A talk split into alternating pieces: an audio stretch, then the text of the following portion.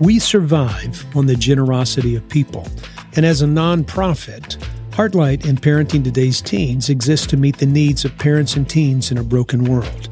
And I don't have to tell you of all the platforms we've developed through the years to reach more and more people in need. So we count on folks like you to support our work.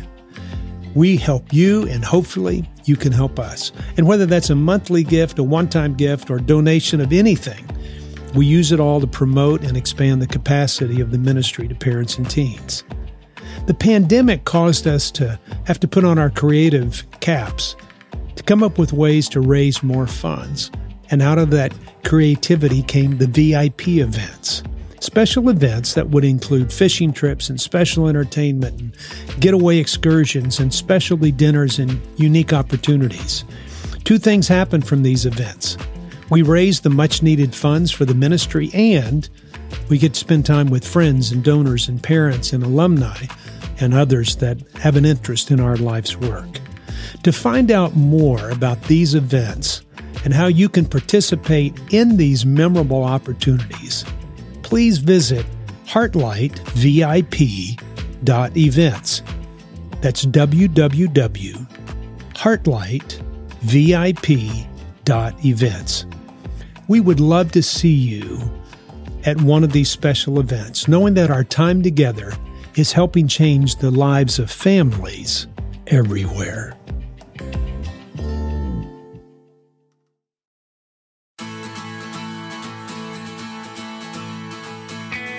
Welcome to Parenting Today's Teens, a daily podcast that provides stories, insights, and wisdom to help you as a parent gain a deeper relationship with your teen.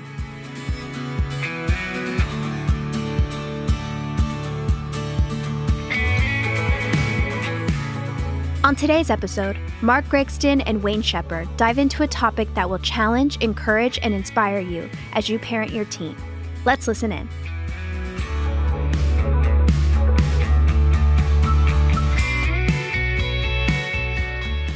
Mark, we normally spend our time together talking from the teen's perspective. You're looking at it from a parent's perspective today, aren't you? We are because every teen has parents somewhere. you know, I mean, and so when parents start to go through that difficult time with a child, or they begin to see some things they're not so happy with, I think one of the first things that begins to happen is a parent feels isolated, alone, mm. all by themselves, like they're on a deserted island, and they're kind of thinking, where do I turn? Mm-hmm. Where do mm-hmm. I go? And it becomes a very desperate situation for a lot of parents. Maybe I feel a little ashamed that my family is going through whatever is putting us through. So well, that, that, adds to the isolation, doesn't it? It really does. I mean, I think the perfection mentality that that we've all had with our kids is beginning to shift a little bit in that people realize that kids are struggling today and it's not a reflection on parents.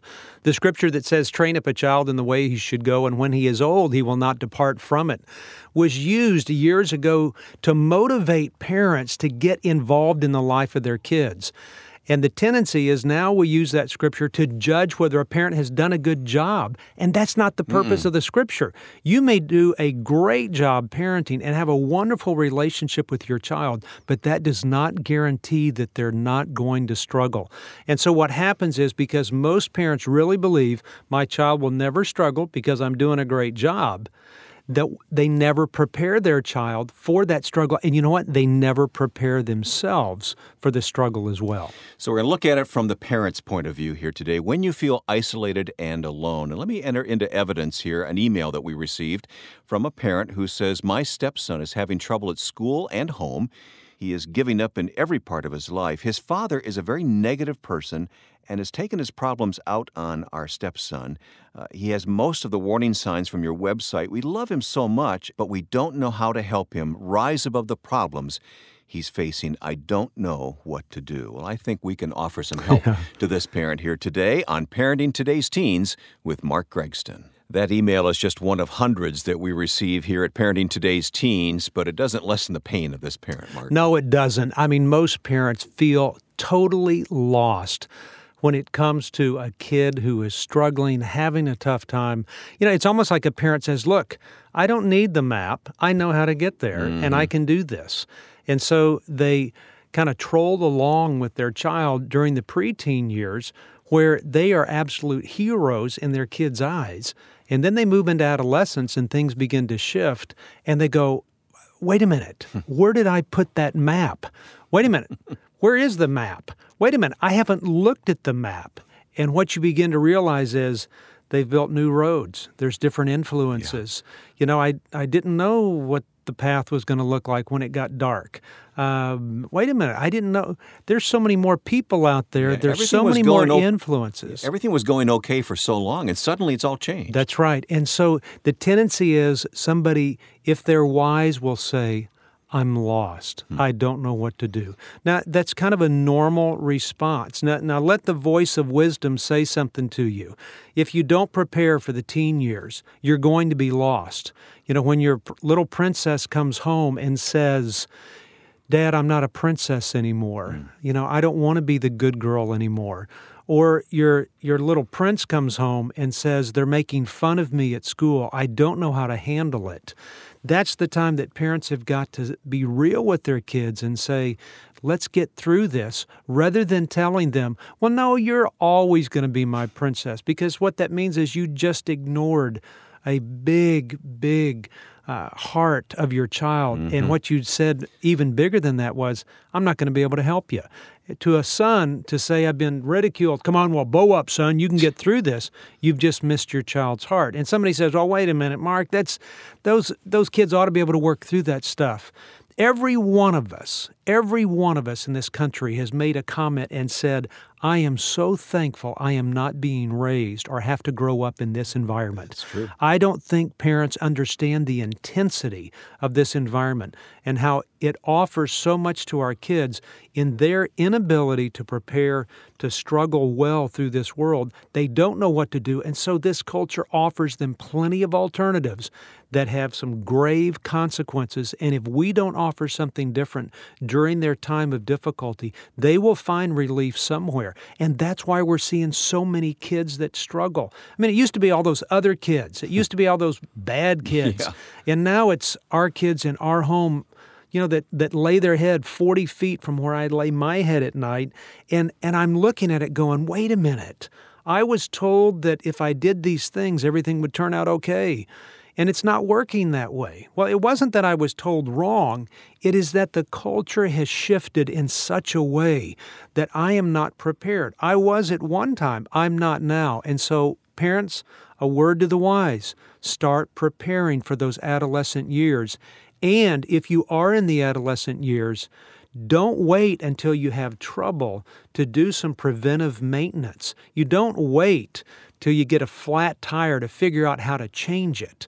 I mean, it's a little dangerous doing that off the highway or in the dark or at the most inopportune time. It never happens at the right time. Mm-mm. So do some preparation.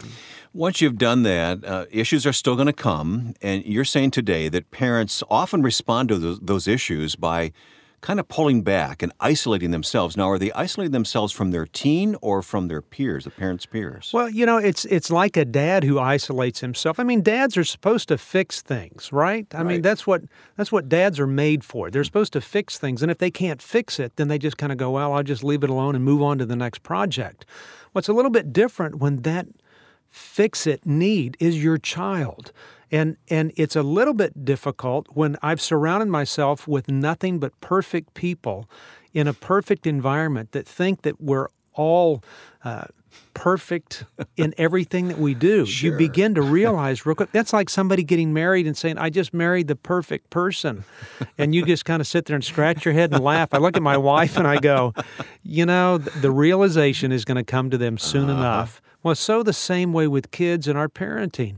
None of us are perfect. No child is perfect. And in our imperfection, there is something that is attractive to our kids to know that we're imperfect, so it gives them license to be imperfect as we walk through this world together. All right, if we've given the illusion to the outside world that we have this perfect home and suddenly problems crop up, it's hard to admit uh, to the world, to our church, to our friends, that, hey, we got a problem. It is. And so, I mean, I think people have got to give license for us to be able to say that. And, you know, it, it's okay to say, uh, you know, we're having problems. I don't have all the answers. We're struggling. And you know what? I feel alone. I feel lost. I feel hopeless. If I was in a boat and it was sinking and I never knew that there was a bucket to bail the water out, then I would feel hopeless. Yeah. But if I know that the bucket's there, I'm okay. If the motor dies on the boat, and I never knew that there was an oar in the boat, I would feel hopeless. But once I realized there's an oar to paddle to shore, then I wouldn't feel as hopeless. Well, the first thing to do that after that realization that something's not right is to begin to search for ways how do I get out of this? And and it's not going to come from what you know because if you knew that, then you wouldn't be in the position right. in the first place. Well, let's hand the oar to some parents who are listening today. I mean, let's give some hope and some help here. That's right. Here's here's an oar. Start talking to your neighbor. Call somebody and say, We are struggling. I mean, just learn those three words and say, We are struggling, and see what happens. Hmm. And most of the time, you're going to hear somebody on the other line say, We were struggling also. And then you say, Well, I didn't know that. Well, it's because people didn't feel that they had the freedom to talk about those things. And let me tell you, it's okay to talk about those things. If we live life, and never admit our struggle, then there's really no need for a savior. Yeah. And that is what's being communicated to kids is that if you're so perfect, why do you need a relationship with Christ? Hmm. Well, when we begin to show our imperfection and when we begin to talk to our kids about their need for Christ in that relationship, they don't believe us sometimes because everything is so perfect. You know, hardly a week goes by that we don't mention the importance of being in a group with right. other parents, maybe a Sunday school group or just a just a neighborhood group.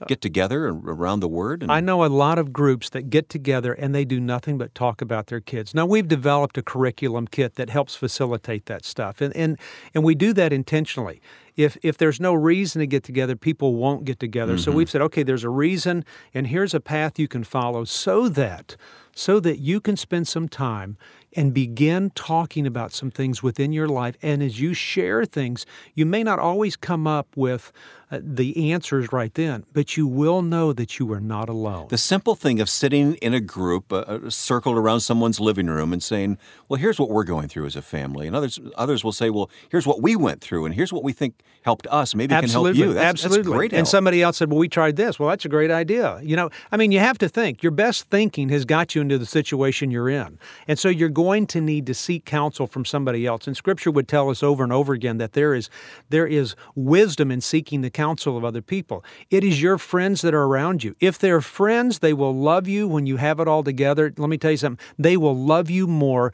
when you are disheveled and feel like you're falling apart. It's never healthy to be in isolation. It's not. You know, raise that red flag and say, "We need some help here." That we're created that way. We need relationships around us.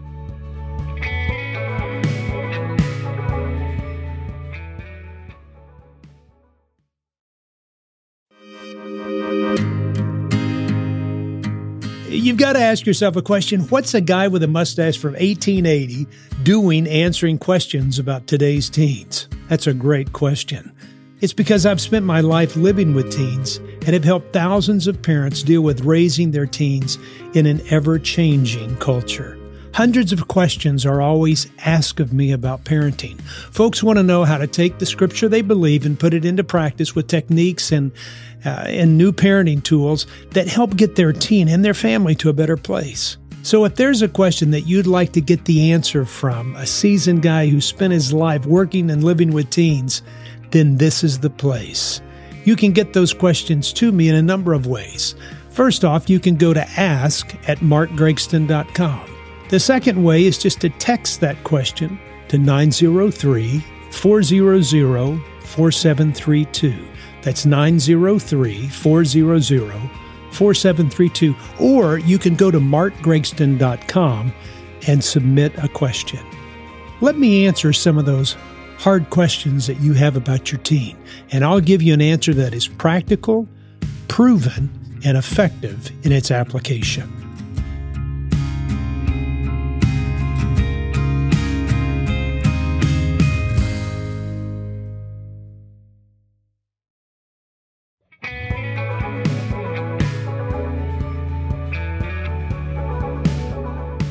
Know, Mark, I opened the program today with that email, and the last line of the email said, "I don't know what yeah. to do." You hear that a lot uh, when uh, I do when listeners send us emails. I do. That is the most important aspect of that whole email is that when you finally admit, I don't know what to do, you open the door to find something or to look for something different. So many times parents go, Well, I'll try this, I'll try this. And once you've used all your bag of tricks to get out of the hmm. isolation, you, at some point you just have to give up. Well, I, I know that, that that in our relationship with Christ, God would demand that we surrender at some point and say, you know what, I can't handle this. And the more you do that, the easier it becomes That's the beginning. to let yeah. go of something so that that light can come into that darkness and change something. And I'm not talking about, you know, some spiritual event where you get goosebumps and and feel that this strangely warm feeling that God's going to come in once you admit it.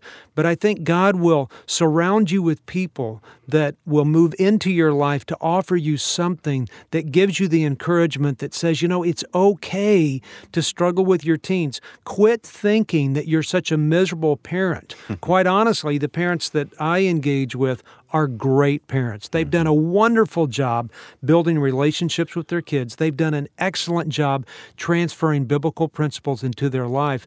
And so they somewhere think that because I've done those things, how could it go wrong? Uh, I don't want anybody to know that that I'm a failure. And I'm going, you're not a failure. You just need to learn some new ways to engage with your child. In many ways, they've reached the most important stage, and that is, I can't handle this on my own. That's right. And so they seek help of other people. And and please, if you're listening to us at this moment, it's not because I'm saying then send your kids to Heartlight. No. I don't want your kids at Heartlight. I really don't. That. Yeah. yeah I, the, the intent of this radio program and everything we do is to keep it your situation home from ever getting to the point that you would have to send a child away. And one of those first steps is engaging with other people. Don't call us until you talk to other people first, or maybe we can help connect you with somebody, but you've got to engage with other people. I think we have time for a second email here today. Uh, this parent says, We have a defiant teen that is in the beginning stages of acting out against authority and boundaries. House rules and expectations are not adhered to disrespectful behavior toward parents. Her choice of friends is not helping her situation. Latest breach was leaving the house at 1 a.m. to hang with friends, which we suspect are male. We have removed privileges and restricted freedom in ever increasing severity, but these have not spoken to her spirit. That's right. And so, you know, the point in this is not saying, okay, well, let me give you the magic potion that's going to solve this? Or do you really think there's one more scripture I can give you hmm. that's going to solve the issue? And and it's not that I don't believe in scripture. It is the fact that that you have a child that's moving in another direction and the most important thing in here is realizing, you know what?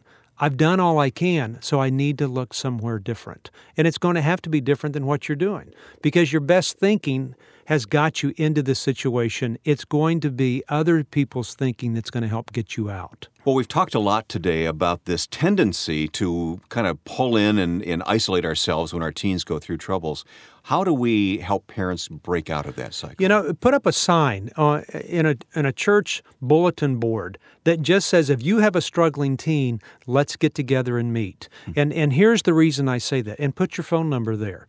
You don't have to identify who you are, but people who are struggling are looking for ways to engage with people and share their hardship.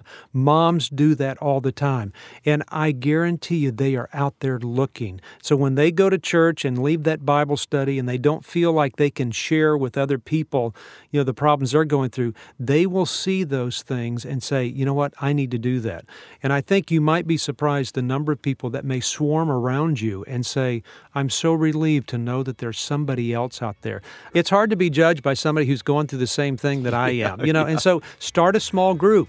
Get a Sunday school class together. Have have a tea that meets in the afternoon. Get together and have coffee, you know, one day a week and just talk about issues and and lay it out on the table and and just the counsel of other people is going to give you some new directive.